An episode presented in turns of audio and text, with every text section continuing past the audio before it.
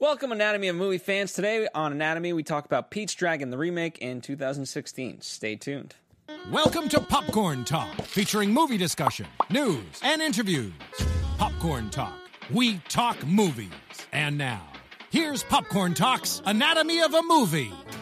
That's right, ladies and gentlemen. Get your tissues because there's going to be tears shed on this one. We have Marissa Serafini. Hello, everyone. We have Stephanie Wanger. Good to be back with you. Hi. And returning once upon a time, she did Jungle Book. Becca Brown. Hi. and uh, I'm Phil Svitek. Welcome, ladies and gentlemen. As always, if you're just joining us for the first time, this podcast is very spoiler filled. So if you haven't seen the movie, pause, go see the movie because it is a good movie, and then return to us. Um, but of course, we're doing we're doing Pete's Dragon, the new remake of a classic tale. And as always, let's start with overall thoughts. Uh, down there over with Marissa. Um, you know what? I thoroughly enjoyed this film. It was sweet, it was sentimental, it was simple, which I liked. And obviously, we're probably going to make comparisons to the original 1977 version, which is like fun, fast paced, musical asking. But I was thoroughly enjoyed with the fact that this was just a simple family kind of movie. And like, I was left with a good feeling at the end of it. It was a feel good Disney movie. Yeah, I agree with that. It was a complete Disney classic in my mind, the way the story was structured, and it's obviously a remake of a 1970s film. I really enjoyed this movie, um, really kind of went through an emotional journey with the characters, um, but overall, uh, um, a really good cast and just an enjoyable Mm-hmm. film. Uh, I was a big fan of the musical when I was little. So, well, the musical version. Um, so, like going into the movie, I wasn't sure how I'd like it without all the music and stuff. Especially, uh, like when I was little, I loved singing along to the song uh, "Candle on the Water" during the movie. um, but I overall like really enjoyed the story and probably teared up a couple times during the movie while watching it. Um, I thought it was a sweet story. Yeah, uh, I, I enjoyed this movie a lot. Um, it was running time was pretty short. However, I felt uh, a couple things could have been uh, slightly more compressed. However, I do think it's part of um, the charm in just sort of watching things happen naturally. Um, and even though they might might linger a little bit more on screen, I think part part of that is why uh, the heartstrings are easily pulled. Um, and I, I will give him kudos there. Um, it reminds me of movies like Homeward Bound, or even more uh, it, to compare it a little bit more, Free Willy. You know, where friendship is is really made with with an animal, um, but you kind of have to say goodbye and, and release them into the wild. And so I enjoyed it a lot. Uh, and you know, in kind of Disney's second sort of movie that eh, the Jungle Book. It reminded me of the Jungle Book, and in, in the way that that was well made. But I do think the the child actor in this one was actually better. Yeah, I agree. I thought the cast was exceptionally strong in this. Like collectively, I thought that that was one of the highlights was that they put together a cast that made sense, and sometimes that's not the case. Yeah, I, I agree with that. Oaks Fegley, I, I believe, because we haven't really seen a lot from him and being so kind of new and up and coming and whatnot. But I felt that his range was deeper, and we felt deeper emotions in this film compared to Mowgli and Jungle Book. Well, to me, it was just much more believable in the movements, like when when he returned to civilization, um, the way he moved about, uh, you know, believably because of the habits that he had developed, much like you know Tarzan and things like that. You know, he he had great sort of movement to it. Now, some of it was just kind of camera work, like obvious. You know, the most obvious to me was when he was on the bus. Obviously, it wasn't uh, he wasn't hanging on the bus because they never showed his feet um, and whatnot. But but you still got it. Yeah, I think the chemistry also between him and Bryce Dallas Howard was pretty exceptional. Like you really believed that relationship, or at least I did. Natalie too. I you know Yeah. I, Yeah. that- you know obviously it's a whole family unit, but um, and whatnot. Uh, let's let's start at the beginning, the sort of the development. Um, obviously, it's a as you guys had mentioned, the original is a 1977, more of a musical, um, and this one is not a musical. And and obviously, and the, the first one was in the 1900s. This one, in some weird way, it updates it where it's like oh, kind of almost like 1977. Yeah, I think they were saying in the research that it was like supposed to be the 80s, Yeah. and which, it, but it did not. It certainly did not feel present day at No. all. No, I agree. I mean, even the house that they go to, if the interiors and the fact that they ha- still have a landline is definitely like an 80s kind And of a record film. Yeah. Yeah. The record And player, Victrola. too. it, it, it just made it a lot more simple, um, which I appreciated, and you know, I, I appreciate their idea to change a kind of couple of those things up. Right in in the original, uh, he runs away because his parents are not the best. Let's say, uh, you know. I, 2016, maybe not the best message. So, you know, I don't know what's better or worse: killing off the parents or having them be abusive. But Yeah, it was just, I mean, we know Disney's trope was always there's always one parent or both dead. parents that are always dead. And I'm like, ah, of course they have to start the film off that way. And then when we see that sad shot when he looks back and see the car on fire, like, oh no, shoot. But, uh, I mean, it's kind of, it makes it more believable that he lost his parents Yeah. and he was thrown into that circumstance of being in the force so that made a better understanding of why he's actually there Otherwise, it would have reminded me too much of Where the Wild Things Are, because Yeah. he kind of takes off in that movie and then comes back, um, and I don't think that would have worked as easily for this one. I, I agree with you. I thought that they also di got into that story very, very quickly. Sometimes uh, with films, you're waiting 20 minutes to get to that car crash. Like you see his happy life before, and I think sometimes that's necessary. But in a story like this, you you got that he was happy, and it was like a scene and a half with his parents. It was not very much, and then we got a few flashbacks. But I, I I liked that it jumped right in. That was an, a, something that I felt like they did cut time out of because I a lot of films would have had that like ten or fifteen minutes of like happy life before that car crash happened. Yeah, and I, I appreciate because to me the inciting incident is it, it, you can consider it the car crash, but it's really when they finally when they met, when Pete and Elliot meet. Um, go ahead, Becca. And uh, the book comes into the storyline through the beginning scene with the car crash. The whole Elliot gets lost book. It doesn't, and what what I appre- the the motifs in this movie, like there's so few things to sort of hold on to that the meaning that they have and how they're interpreted. Right? How many times do we go back to that book and we interpret the word adventure, we interpret the word brave, um, and whatnot, and, and so I appreciate it for its simplicity in that respect. Yeah. Yeah, and I also like the fact that we didn't get a lot of time with the parents, or the audience didn't spend that on-screen time to bond with the parents and have us like them. Therefore, it made us more believable when we actually got Grace as a potential mothering figures, and we wanted to bond with her more than the actual parents. Yeah. I agree with that. I also, going back to what Phil was saying, I wonder if young kids watching the film, and unfortunately I didn't have the opportunity to watch it with um, young family members, but uh, if like teaching those words or something that you, yeah, that like come to life for young kids, like adventure and brave, and like what he exhibits all through the film, and and by showing that book, it's like encouraging kids to read and encouraging those kinds of attributes. I, you know, I it certainly doesn't hurt. Yeah.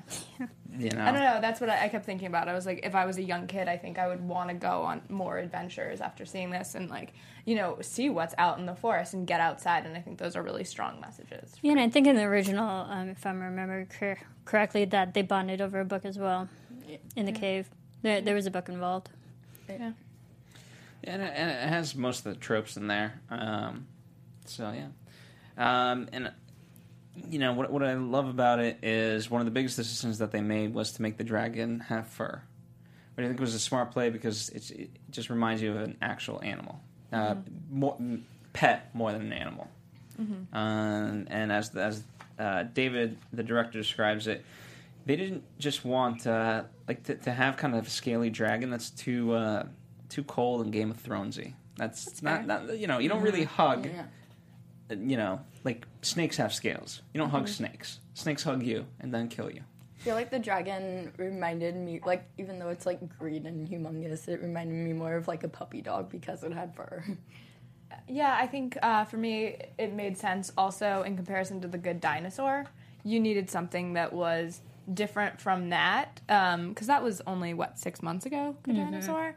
um, and look different. I feel like if you didn't have the hair, it would read very similarly, at least on billboards. And you don't want it to be scary, so this is like a fun way of having it be familiar, as you said, like a dog or a household animal. Yeah, and David Lowery, um, the director, also mentioned that um, they wanted fur for practicality. Yes, they wanted to look like a big giant pet, but also like how would they survive in the winter? How would Elliot? Uh, I'm sorry. Um, how would Pete survive being a kid in the winter? It's like oh, he had the fur from Elliot, so it's also practicality. Yeah, and, and in fact, I thought the one of the like you said the, the strength of this, even though it's I mean it's a thirty-five million dollar budget, which to me is insane, um, especially when you look at a budget like The Jungle Book. Uh, but what they were able to accomplish because the first chunk of that right so we talked about not spending time with the parents instead they they allot that time to elliot and pete and we really build that and we see that they're- they're day to day because it is a curious factor and you know while you can overlook it and just say oh it's movie magic he survived you really do get to see that side of it and he's eating mushrooms or whatever the case may be and, and, and they're out in the woods um, so they give that practicality aspect of it which i enjoyed Absolutely. Um, wow. Uh, you know, also before we kind of move on, I do want to talk. You know, I, I figured this is a, as good a segue as any to talk about Blue Apron, which uh, you know, Elliot or Pete. I keep calling him Elliot, thinking that it's the kid. No, it's because Elliot, Elliot in uh, E.T. But no, it's Pete. Pete's got to eat, and uh, we as humans got to eat too. And to me, honestly, one of the biggest decisions ever, and every day is like thinking about what to cook. Right? You always want to try something new and whatnot. Well, Blue Apron is a great solution for that. It's a food system. Uh, it's a subscription based uh, program where they send you boxes of food to your to your house um, with all the right ingredients. So you know, oftentimes when you go shopping, you'll be like, okay, well, I want to make this, so I got to get a bunch of that, and you never, you, always end up with too much or too little of something, and then you're either having to go to the store or it's a waste because it went rotten. So this Blue Apron, they send you a meal, you get exactly what you need. Um, and it's it's they have over 150 farms, local farms that they pull from across the United States. So you know it's free range chicken, pork is raised naturally, beef is raised humanely. It's all it's all very fresh, and it's uh, it's delivered to your house. Um, and for less than ten dollars per person, you can have a delicious and healthy meal. Um, and it's a great way to sort of right. This movie's all about bonding. It's sort of a great way to bond that we've gotten away from. You know, when you cook together. We totally use it for our girls' nights. Uh, we cook together and then watch bad TV. So super fun. There you go. yeah. Uh, and you know some of the great meals in August that they're offering: uh, spiced pork burgers with goat cheese, summer vegetable with uh, fairy tale eggplants and peppers and corn, chicken tinga tacos with summer squash. Like that's just chicken tinga tacos. so fun. Rolls off the tongue. Sounds delicious. Um, so definitely a lot of great stuff. Um, you know, and I know uh, oftentimes we get scared of like, oh, home cooked meals. I don't have time for that. You have the time for this, and it's really, really healthy. Um, there's tons of variety. Uh, you can be as flexible with your uh, dietary needs as, as, as much as you want. So, and it gives you a step by step guide, so it's easy. So, uh, here's what we're offering. By the way, it's not only a great subscription, uh, but we're offering you guys a way to try it out. You get your first three meals for free with free shipping. All you have to do is go to blueapron.com slash anatomy. So give them a try. Let us know what you guys think. That's blueapron.com slash anatomy. It's just a better way to cook. If only uh, Pete had this in the woods. Would- Yeah. In his dreams. well, he just needed Like a a credit card microwave. technically, and he could have gotten it delivered to the woods. Yeah. But- Been well fed. Free food. Um, all right. Uh, anything else? Like in terms of the writing, um, you know, uh, and, and its changes. What, what else did you guys think that worked from the '77 version versus this one? I I mean, I, I touched upon it before, but like I like the fact that they took away the music, even though I'm a big fan of musicals, as you all know. But the fact that they took away the music and the um, the slapstickiness and whatnot, and they went more serious with this, Yeah. and I felt it was a little bit way more believable, um, and it was more of a family dynamic into the story aspect. I felt like uh, it gave the characters more of a chance to bond and, ha- and have that chemistry that made us emotional watching the movie. I, I agree with that. I think uh, this version really um, it told a tale and it kind of focused on. It was very character driven, um, and you you felt an emotional attachment to the characters, which I don't always think is the case when you have musicals. And it, musicals are so fun, and it, you get a different level of enjoyment. But if you really want to have like attachment to characters, sometimes it's best to have this kind of story. Yeah. You know what was interesting to um, uh, one of the fun things that came out of doing research for this movie was uh, sort of Disney's three rules, which is no cigarettes, um, no beheadings, and I don't know why I'm blanking on the third one. So if anyone wants to, I think it's like beheadings, and then there was definitely a third, um, like oh, impale. impalement. Yeah. That's right. Yeah. That makes Uh, sense. you know, I'm racking my brain of where they would have put those in, but um, at all. But what's fun is, uh, you know, we're kind of getting to the inside because I'm thinking, oh yeah, that makes sense. And a lot of Disney movies haven't really had that, especially in the last But- couple of years. Yeah, I feel like you really don't need that. Like, I like I, I feel like most Disney films are okay without that. Like, I never feel like you know what's missing. Like, Well, uh, Well, those are just such drastic, violent Yeah. You know, Yeah. Not actions that kids shouldn't see that. Well, Yeah. I, I bring that up because um, with, with David Lowery, this is this is only his second movie, by the way, which is insane. Um, but you know, he's kind of now in the Disney family, and they were the you know in the development process. It was you know they've been talking about Pinocchio a lot, and uh, he didn't necessarily want to do Pinocchio because one of the great scenes in there involves cigarettes or the cigars rather, right? And so he was like, "I'm not." I I forget exactly how he said it, but I'm not creative enough to uh, come up with a different way to do it because that's one of my favorite scenes. no, I think that that makes perfect sense. But what's also interesting is you think about what Disney now owns, which is Marvel and Star Wars and all these things, and it's really not so much their PG films that I think that's such a concern for. I think you could all argue that you know I- ignoring those three things is pr- pretty okay in a PG film, Yeah. but it's when you get into the PG thirteen films and that they're making and it's like no smoking that's that's interesting that they're they're going that way it's good Gets difficult. I don't think. So. I mean, I, I applaud them for doing it and taking an actual stance in that regard. But um, you know, you talk about it again. It's we assume that it's around the '80s, given the look and the, and, and whatever else. Um, it was still a period where a lot of people smoked, and especially like in the uh, the mining town that they were. Uh, you, you could definitely see, you know, um, the the need or wanting to portray it in that way. But I'm glad they didn't necessarily have to go that route. I think that uh, the research, and forgive me, I don't have it in front of me, but it, it was like 78% of films before they decided that smoking shouldn't be in PG films were showing some level of smoking to young kids. So I think that making that turn and having Disney be at the forefront of it is ultimately smart, but I agree for historical relevance, it's probably some smoking would have happened. Yeah. Um, also, uh, you know, in terms of in terms of the look, I, I, I- you know what? Anytime you want your movie to look good, just go to New Zealand. I think Lord of the Rings has so proved pretty. that so Yeah. pretty. because that's that's where a lot of the woods and everything Such else was shot. In fact, the mining town too. Everything was shot in New Zealand. Such a perfect setting for a movie. Um, but getting back to what do you guys think the, the biggest strengths of the Elliot and Pete relationship work. Because if that didn't work right off the bat, this movie no one's buying, and you guys aren't crying. I like the fact that uh, the bond was so strong because they were constantly looking out for each other. I felt like in the first one, it was always Pete being somewhat bossy yeah, to it was. to Elliot and telling him like you have to do this and that and, and whatnot. And Elliot was just like okay, but I felt this one you can definitely there was a equal balance of Elliot's looking out for Pete um, when he's around like actual human beings for the first time in a long time, and then even Pete um, Pete was like don't hurt Elliot. So there was a lot of protection going on between these two.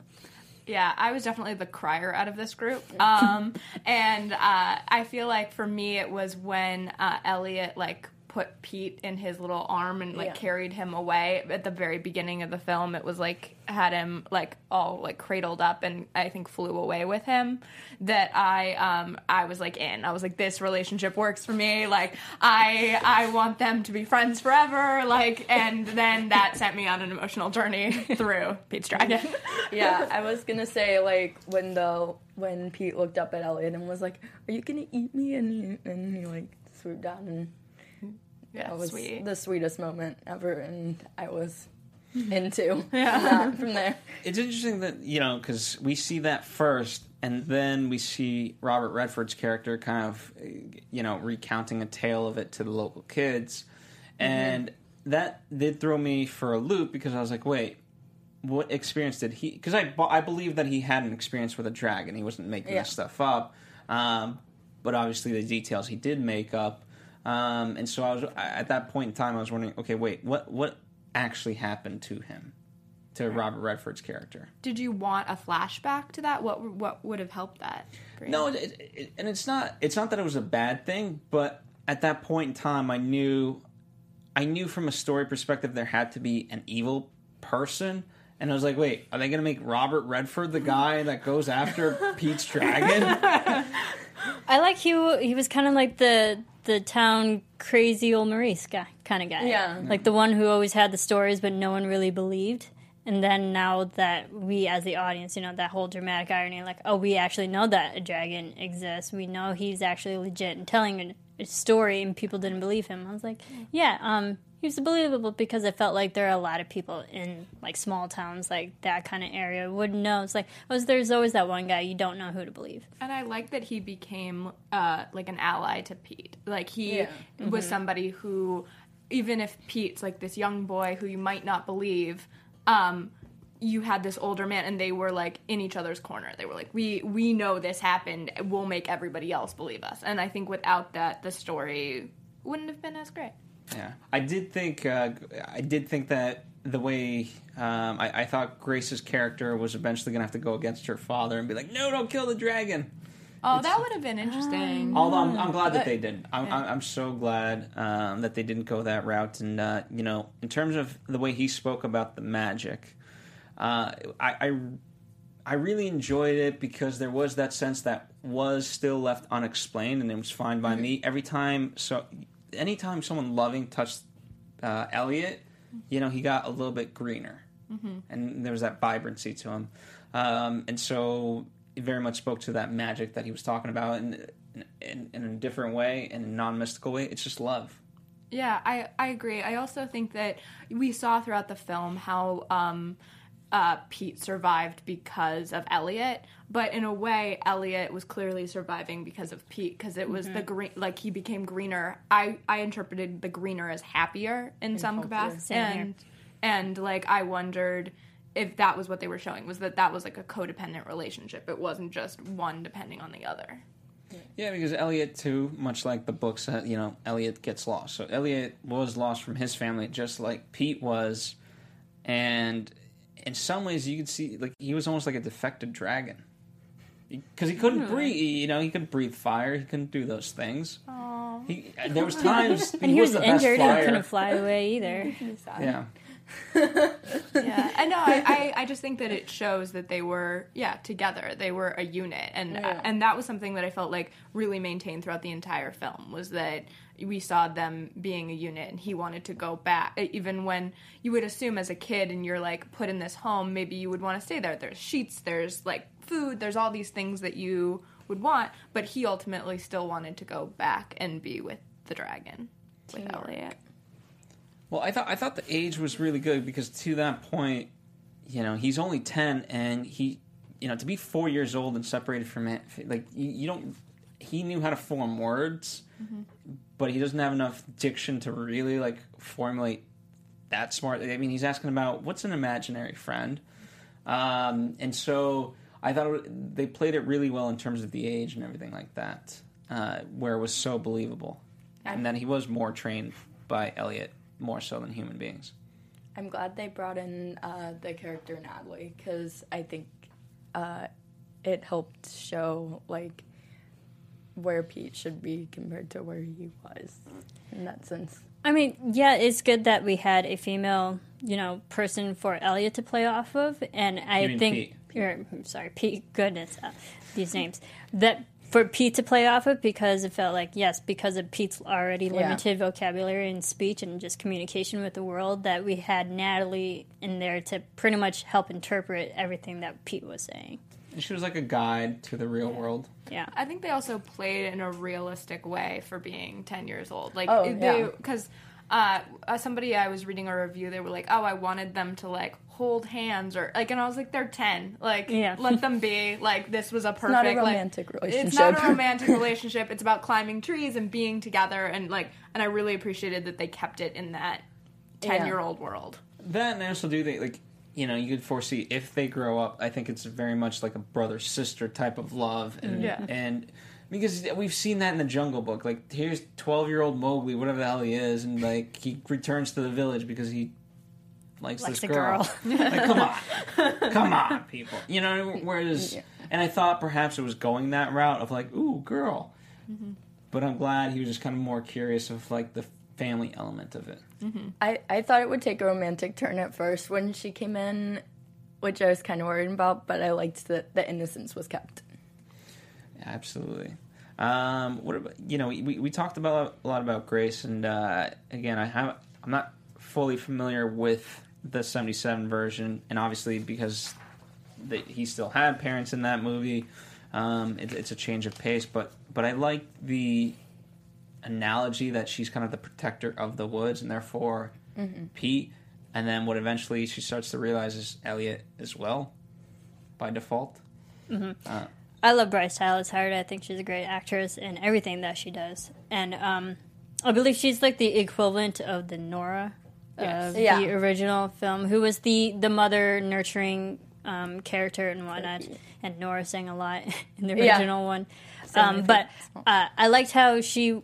You know, she came in and was that immediate person that we can already trust and know would always look out for Pete and Elliot and like the one that kind of helped them get through Yeah. the whole movie because I I felt like you have Elliot, you have Pete, you have the uh, Meacham, and then you had the the brother, and it was just like it. There's a lot of guys in this film, which isn't bad, but like we needed a strong female Yeah. lead in this film too.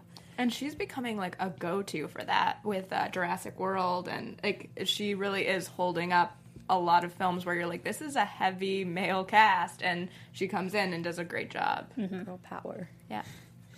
No, I, I, I thought she did absolutely wonderful, and um, you know, I, I loved I love her scenes with uh, Robert Redford. I thought the two of them played really well, um, especially like you know, it's a very quiet scene, but then he just like kind of punctuates it. With, you know, she's like, "I know these woods, be- uh, like the back of my hand." You know, I didn't miss a dragon. You missed that Pete.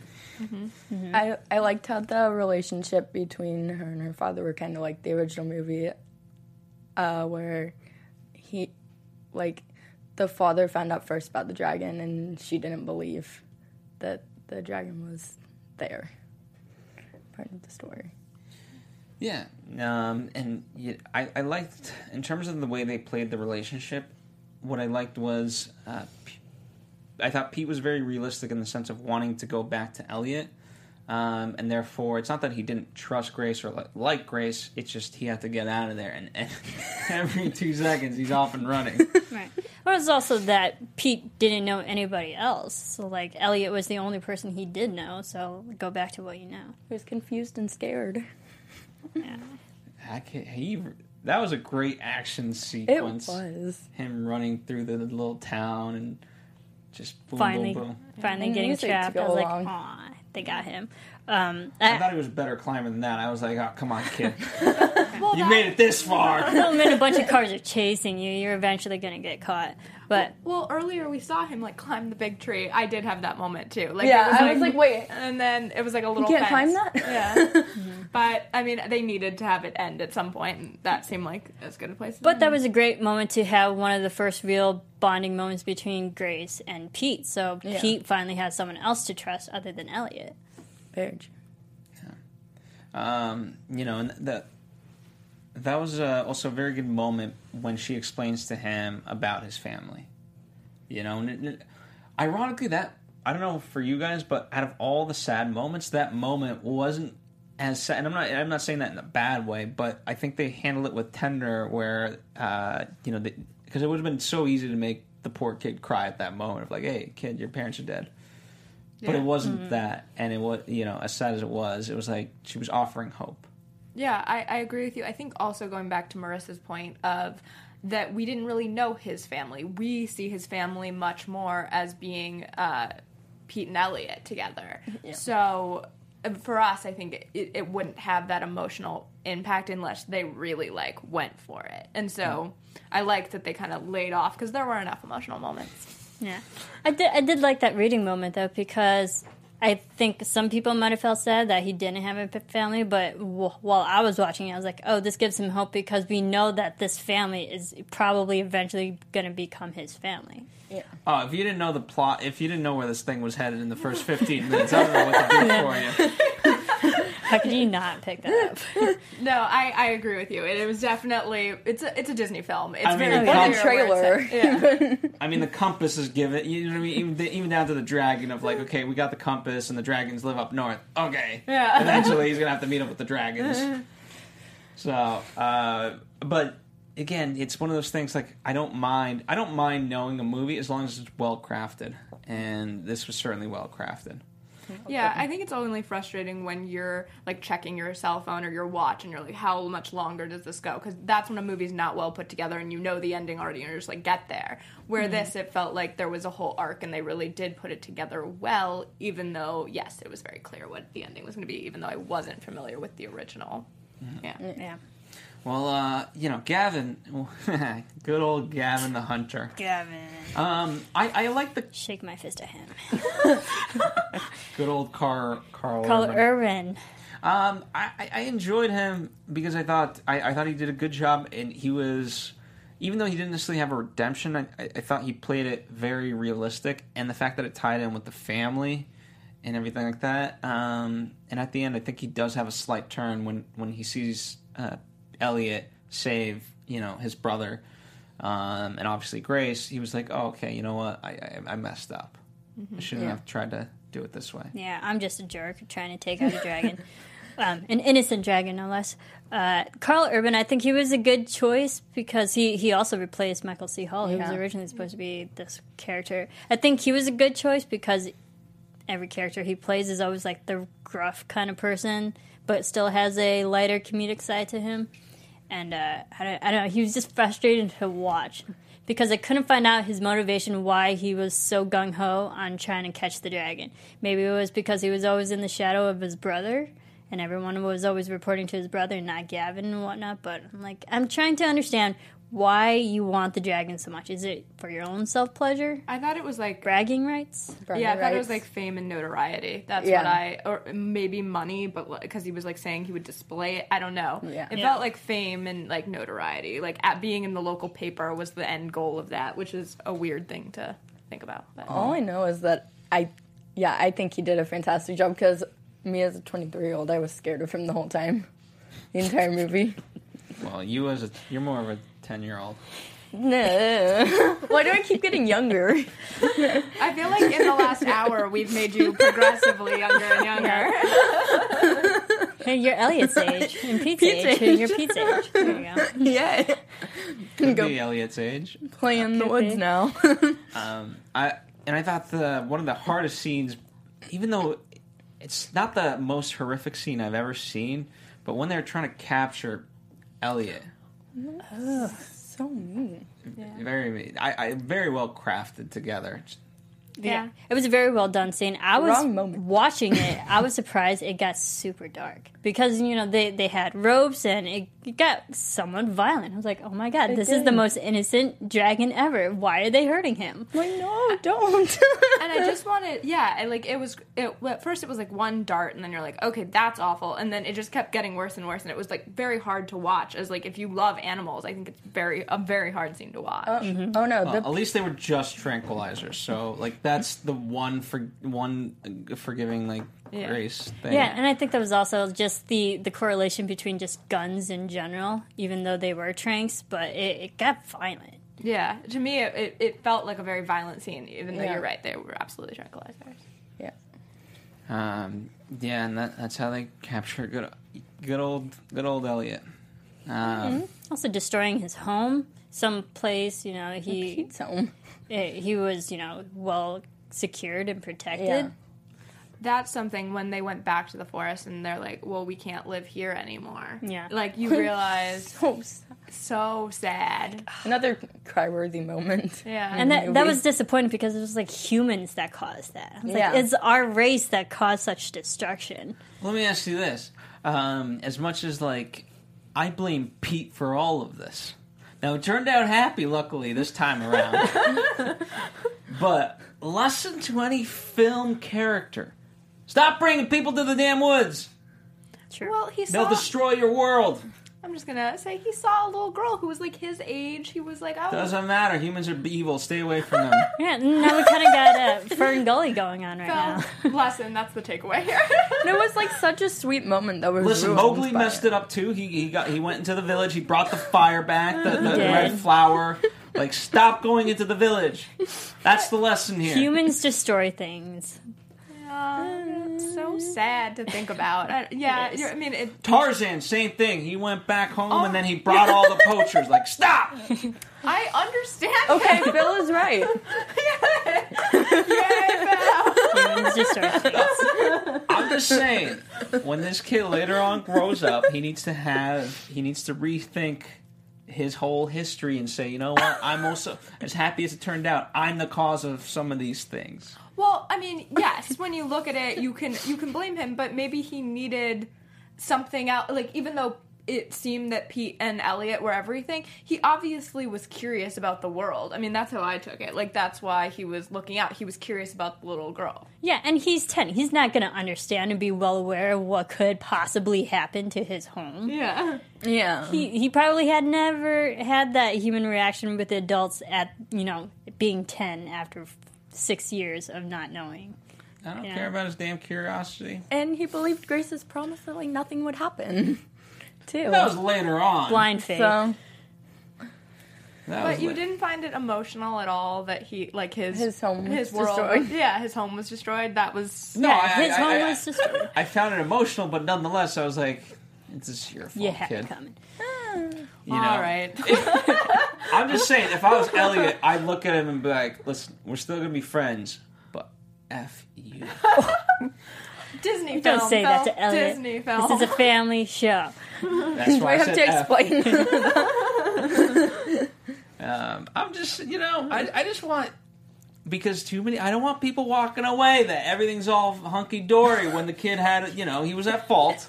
He had the opportunity to hide and continue to be with his dragon. Speaking of which, did we understand the invisibility factor of the dragon?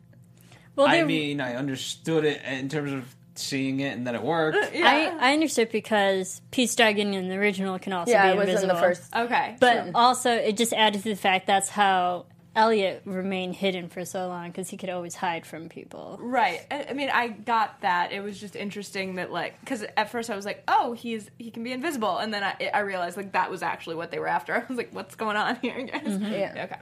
Cool. Well, I, it, there's interesting because Pete does say like, "Hey. I can't, you know, I don't, I can't be invisible," and that's when uh, the decision is made of like, "Okay, let's, you know, you got to go be with humans, and I got to figure out something else." Um, and I, I obviously, I, I, it's uh, they set up really well because it ends up being the, the big sort of what thing that gets them out of trouble is uh, is there's Elliot and he's no one can see him. In the end, I and thought then, that was and then the car Right. or the truck rather. Yeah, I mean, Yeah. with the big open hatch, it's like I immediately thought, oh, he's gonna fly out once they unleash him, but no, I got tricked. Um, Good on them. What? So, but it could he could only stay invisible. It seemed like for a few minutes. He couldn't do it for really long periods of time because by the time they were on the truck, he was It ate like up his magic. and stuff. yeah. All right. I'm apparently looking for some realistic answers to this, and I'm not going to get them here. So. He, no, he's a dragon who can become invisible. That does I'm Yeah, like, okay listen, with that. Robert Redford said there's magic. Okay, It's magic. That's it. Now, secondly, I mean, at that point, once you see Robert Redford driving out the truck, Yeah. at no point did Gavin think the dragon's not on that truck. you see, anytime you see a, a, a, a, anything, a car, or, or certainly in this case a truck, go through your shed or whatever, yeah, you're like something's up. Oh look, they're stealing him. Yeah. No, I, I get that. As yes, I get It's it. not like oh, he's just going out on a nice drive with our truck. Joyride. you never know. he just wanted to like crash through everything. Yeah. All right, that's that was my logical question. I'm glad they kept that element from the original. though. Yeah. Yeah. It's- they kept things from the original, which made me happy. So Yeah, know, because fan of the I, I mean, even Elliot had a lot of interaction with the humans too. yeah. but we just couldn't see him the whole time. Yep. And even in the original, he's in the town square and whatnot, and everyone's Yeah. like singing and dancing. Elliot's right there, but no one can see Like him. his footprints in the original going through the wet cement and stuff. yeah, Um, absolutely. What, what did you guys think of uh, the father, Jack Wes Bentley? I thought he origin- originally was going to be the uh, evil guy because for some reason I don't trust people with beards, and I thought he was more menacing than Karl Urban. Coming from the guy who has stubble. I was gonna say The say, difference between a stubble and a beard. I was like, Marissa, are we noticing something? Yeah. okay. Um, I think Wes Bentley was fine. I don't think he really had a stand-up moment in this movie, though, other than helping Elliot and Pete along the way and becoming family. Yeah, I wanted that like father son moment from them, and we never really had that. Like, we had them like reading all together, and we had like little glimpses of it, but we never got that full like father son moment. But I thought he did a great job with the part he was given. It's just like we didn't quite get there. No, I thought he. I agree with that. That he did a great job with uh, what he was given to play, and I mean, we saw the moments with Natalie, like sweet moments with Natalie, uh, but Well, it, it was good. in never. that- Uh, I thought he grounded it because remember when he runs onto the scene and, and, and he sees the dragon, as heartbreaking as that was, it, it does lighten the mood because he's like, wait, what is that? Yeah. And so he's that character because I, I do think we, we need to be grounded in that way of like um, that this is still a real place and and whatnot. And so by him being like, wow, what is that? It reminds you that oh wait, not everyone knows about this dragon. It's a nice reminder. And so then uh, when the sheriff comes later on, he's like, okay, well, what do you got in there? Yeah. Open up the damn door. In some ways, he's the voice of the audience. Yeah. Yeah. voice So- of reason. I think you don't some trust him because he played Seneca Crane at Hunger Games, and he had a very distinct beard in that movie. there you go. That's it. I thought Probably it. I thought he was really good looking in this movie. Becca, you're ten. Stop. Sorry, telling All the right. truth. Um, what other story moments do you guys want to talk about that um, that you guys enjoyed? I mean, we can talk about Oaks Fegley, Pete himself. Yeah, I think let's he do. did a really great job for being a young, believable um, character who built a relationship with seemingly a big pet, but then also someone who is also lost and looking for a family. So I, I think he played two different dynamics so well for being someone so young. And not not again. I mean, it's a CGI character, so it's not like you're playing off of something in particular. Yeah, and he's in he's in 95% of the scenes in this movie Yeah. and to carry a movie like this at that age is is tough that you want to like keep watching him and I thought he did that very well. He showed a wide range of emotions. He did the things that you expect from adult actors and did it at a very young age. Yeah, I mean, he made us cry successfully, so Made me cry so much. and his acting didn't seem forced at all to me. Like even the scenes with Elliot, it seemed believable and natural and like effortless for him. Cuz playing off of CGI I would think would be a very difficult job. Like you're For that age. yeah, for that age. I think any age. Yeah, Yeah. Like you just gotta make it. You know, you gotta have the right eye movement. Um, and this this partly could be for that reason, but I thought it worked well where you, rather than just always constantly hanging on to Elliot and like you know Elliot's flying around and this and that, like he'll save Elliot or he'll save Pete um, when he jumps off that cliff. We know that, and it's a nice uh, uh, kind of foreshadowing moment. But at the same time, Pete is it you know he's just kind of they're both running alongside each other and whatnot, Yeah. and, and they're both independent in that way, just together and helping each other out. So I, I thought that was a good moment, and, but partly because I do think that to make them interact more would have just been a nightmare. yeah. And you know, going going back to you know filming with a CGI imaginary character, uh, O- Oaks Fegley said in a lot of interviews and whatnot, he was having so much fun during filming that. Uh, the scenes where it was supposed to be emotional and he's like reaching out towards Elliot and whatnot, he was constantly laughing, so he'd be messing up takes during the most emotional, serious moments. But um, I thought that Darn was kid. fascinating. Yeah, I mean, he, I mean, he's young. He's having fun. He probably hasn't worked with this on on a film at this level yeah. for CGI. And Most people haven't. yeah, a lot of people haven't. But you know, David Lowery, the the director, he also um, during the audition auditioning process for Oaks, they apparently he had um, him like built up chairs. Like they gave him chairs and like go build something and like pretend like you're sneaking up on humans. And so he, the director, studied like just his physical movements and how he would like move around in a somewhat forest. He's getting recruited to the Navy SEAls, isn't he?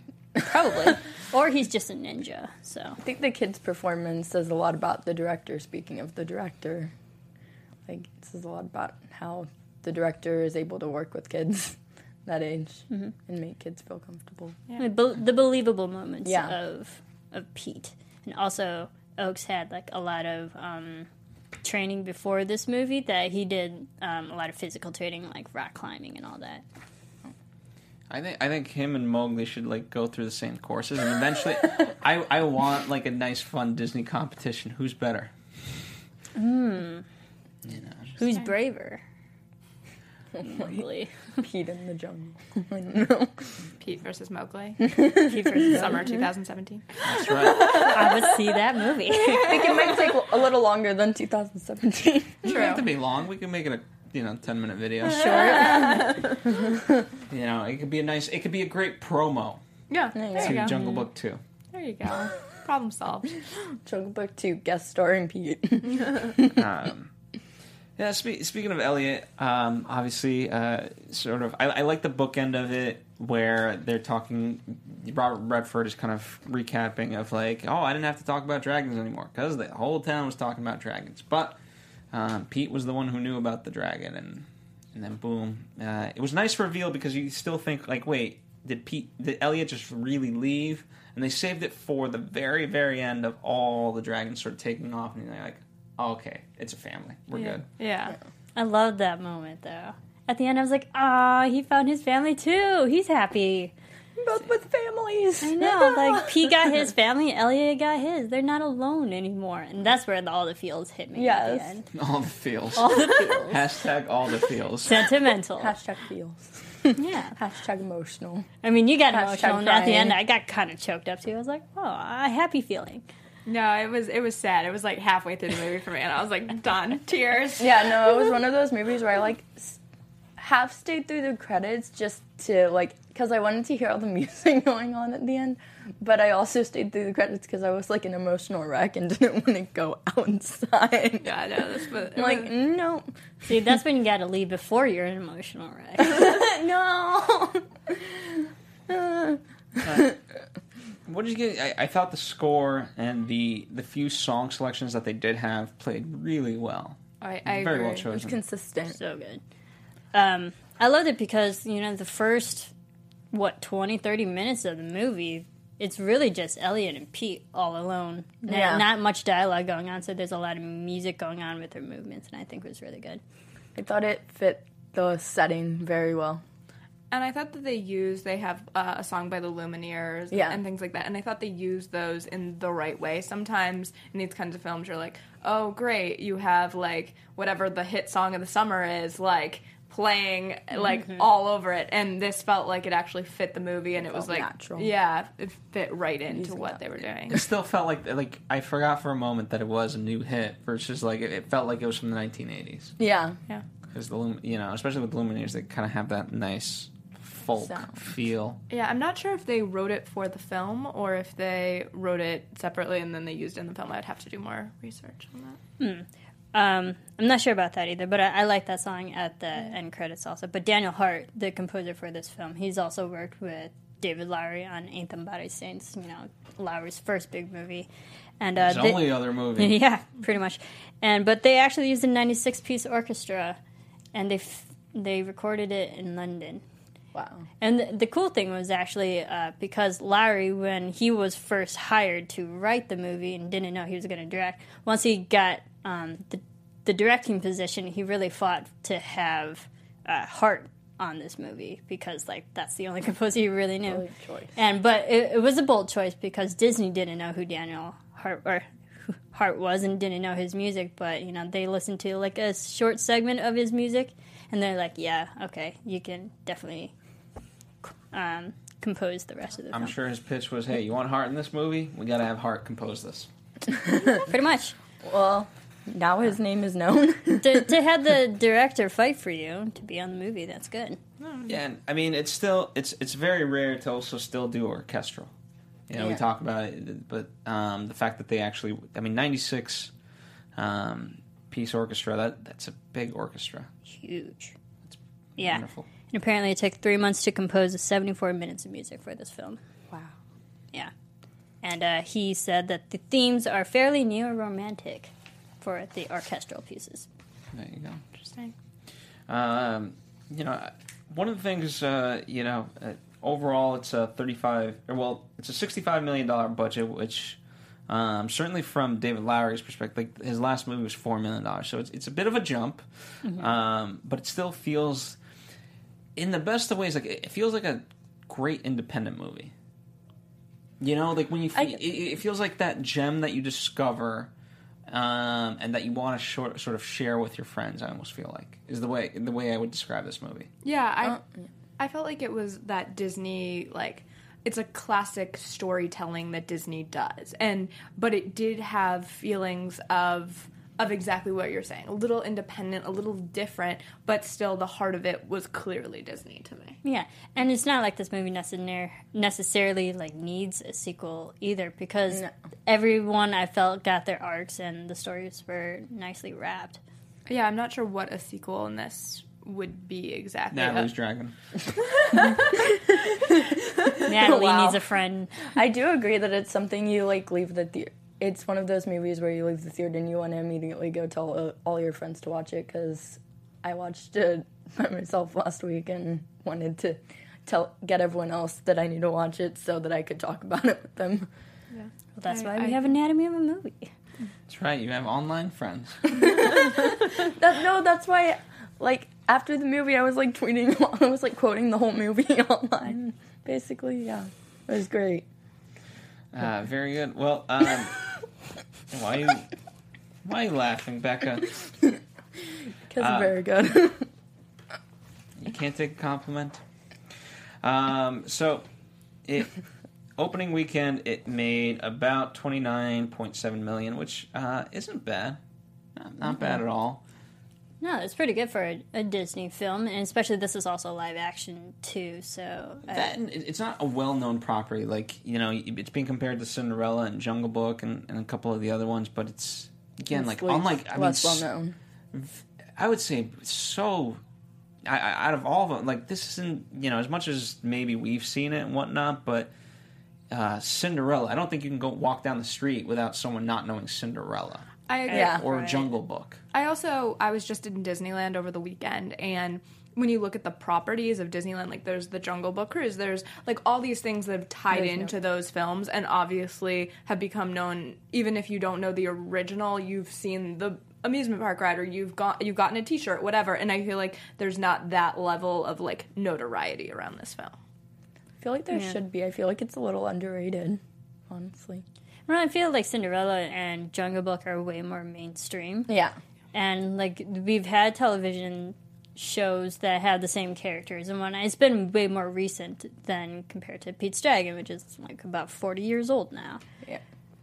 I do think uh, I, I do think that there's I would put like the BFG really reminds me of this movie. Like as much as I say I, this movie kind of reminds me of Free Willy, to me, if like a more apples to apples comparison is the BFG, and those are sort of more movies as we talked about. You got to for the first part of it, you're kind of experiencing, and then the plot kind of pick kicks in towards the second half. Um, and, and I would categorize this movie as the same. I, I agree, and I also think The Good Dinosaur is a fair comparison in, in a I lot haven't of seen that one, so I can't. Yeah. But I'll believe you. No, I believe it too because you, you. you spend like the first half of the movie introducing the characters and how they all you know bond with each other and relate with each other, and then then you finally get okay, this is what the whole story is. This is what they're doing. Absolutely, yeah. It, it's definitely also that companionship. It like companion with a animal. Like I, I see a lot of comparisons or an unknown creature in the BFG case. Building the relationships. Yeah. Well, the good news is uh, audiences and critics like it all like 87% on Rotten Tomatoes, along with a high. cinema score. So that's It's really high. Yeah. that's good.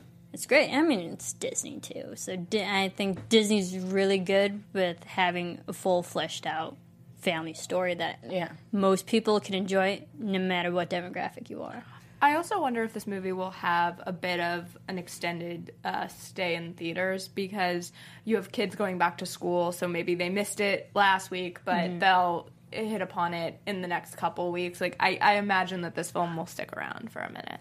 And it feels like a summer movie too. You can because Summer they're outside. Uh, all this is like happening outside, so it feels like a summer type of movie. Yeah, therefore the kids that are going to school, they're like, ah, what the? Ah, yeah, no, it's crazy that kids are back in school, but yeah, It's insane. yeah. It's that time of the year already. August. Um, so very good. Uh, I I'm I'm really excited for it to do well. Um, it's still picking up steam in other parts of the world, so I, I think I think it'll do well. As we've been talking, you know, there's not a lot of dialogue, and so it does play well internationally for that reason. Uh, comedies obviously are the polar opposite of that, where unless it's slapstick, you rely too much on on you know, comedy does not translate well. This does. I think it, it has, you know, sixty-five million dollars. It doesn't have it doesn't have to climb a lot to make its money back. So Yeah, I mean, and I think they also did a good promotion for this film as well. Yeah. I've known about this movie for a long time. At least here they did a good job promoting Yeah. it. Well, um, also at D23 back in August Yes. 2015, Bryce Dallas Howard was actually there promoting this film, and she was talking about like how much she loved, was obsessed with this film growing up, and she at she jumped at the first opportunity that she knew this movie was making. you know what? If you're if you're promoting um, anything with Bryce Dallas Howard, I think you can just literally people should just redub her. And if she's promoting Jurassic World two, they should take Pete's Dragon stuff and just put in the word Jurassic World two, and then mm. vice versa for Pete's Dragon because it's the same thing. Yeah. You can literally apply it to both. Just change the title. A lot of people say that too, and she also jokes too in interviews that she's like, "Yeah, I'm going from dinosaurs to dragons, back to dinosaurs." Even I was getting confused. It's amazing. At least no high heels in this one. Yeah, that's, that's impressive. On a side note, Very impressive. I think it's really good, and I think Bryce was definitely a great face for the movie too, because she mm-hmm. herself was just a big Disney fan, and like she had a personal connection to this film. yeah, Yeah. I, I agree. She also has kids. So she, it's like a whole like You Comes can full tell she's circle. good with the kids Yeah. on set. Coming Yeah. for a full circle for her. Yeah, and I like the little. The, oh, you know how redheads are. Spell. They definitely. no, well that was that was That a was a quote- line in the movie. That was a line in the I movie. know. I know. Thanks, Bill. I know, thanks. Don't worry, he has a beard. There you go. Well, according to the movie, people with beards are good. People without beards are not so good. Okay, well then. Unless you're 10 years old. Um, all right. Any final thoughts before we wrap it up? I thoroughly enjoy this film. I probably will buy it on DVD, Blu-ray when it comes out. It's Disney. I loved it. I really did, and it makes me want to go back and watch the original. Yeah, I really enjoyed this movie. I uh, didn't anticipate to cry as much as I did, but I really liked it. And I thought, again, what I keep coming back to is the cast was so strong in it. And for me, that's what made it work. I actually didn't in- to, to get emotional while watching it either, but I did, and I'm probably gonna go back to the theater and watch it before it leaves theaters a couple more times because it was so good. Very good. All right. Uh, yeah, I mean, as for me, I, I think it's it's one of those great movies that um, I, I think kids nowadays, um, you know, un- unless they see the new one, I think this will be the one that they kind of can revisit, and, and you know, they'll perhaps introduce this one to their kids as time goes by. Like that's that's the cool part about Disney is it has that uh, that life cycle, if you Yeah. will. Um, and I, I think it has good rewatchability. Um, and I think even if you've cried the first time, I think you'll still cry every single time. All right, Phil. Thank Probably you. true. No, I'm the Uh, redhead who cries. I hear you. Hey, we can go It's watch okay. it together the second time There and like go. be the ones crying in the Both of you theater. will be emotional Solve problem. Yeah. I'll be like crying over popcorn. You know what? There's nothing. I, listen, that's Stay that's, through the credits. That's the success Yeah. of the movie. Yeah. You know, that's what this whole thing. You know, it uses these devices to, to plug plug out your heartstrings, and the fact that it succeeded, it's it's a testament to the movie. If you make me rewatch it, I will make you watch it with me. Very good. All right, we have at Serafini TV. That's right. We have at Stephanie Wenger. Becca, what the what's your Twitter? Becca B talks TV. There you go. Becca B talks TV. Well, today she was talking movies. So thank you guys for joining us as always. Um, we've got a whole slew uh, of movies coming up. We've got War Dogs next week. We've got uh, what else is down the Kubo. Kubo. Talk about another animated movie. We're talking about that movie. Um, we just recently did Sausage Party. However, completely different than this movie. So just forewarning you. Um, and so yeah, we have a whole library of other stuff. Speaking of Good Dinosaur, we did Good, Good Dinosaur. We did uh, Inside Out. So We've done Jurassic World. that's right. So definitely check out the archives of all of it. Um, and, you know, keep tuning back in for movies that you've seen because we're definitely going to be talking about most of them, if not all of them. Uh, let us know in the comment section what you guys thought, your favorite moments, anything of that nature, whatever we got oh, uh, didn't discuss. That's your chance to talk about it with us. Um, and until next time, bye.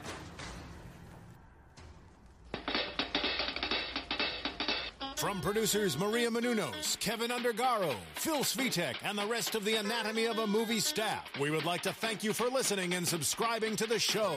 If you have any questions or comments, feel free to email or tweet us. I'm Sir Richard Wentworth, and this has been Anatomy of a Movie.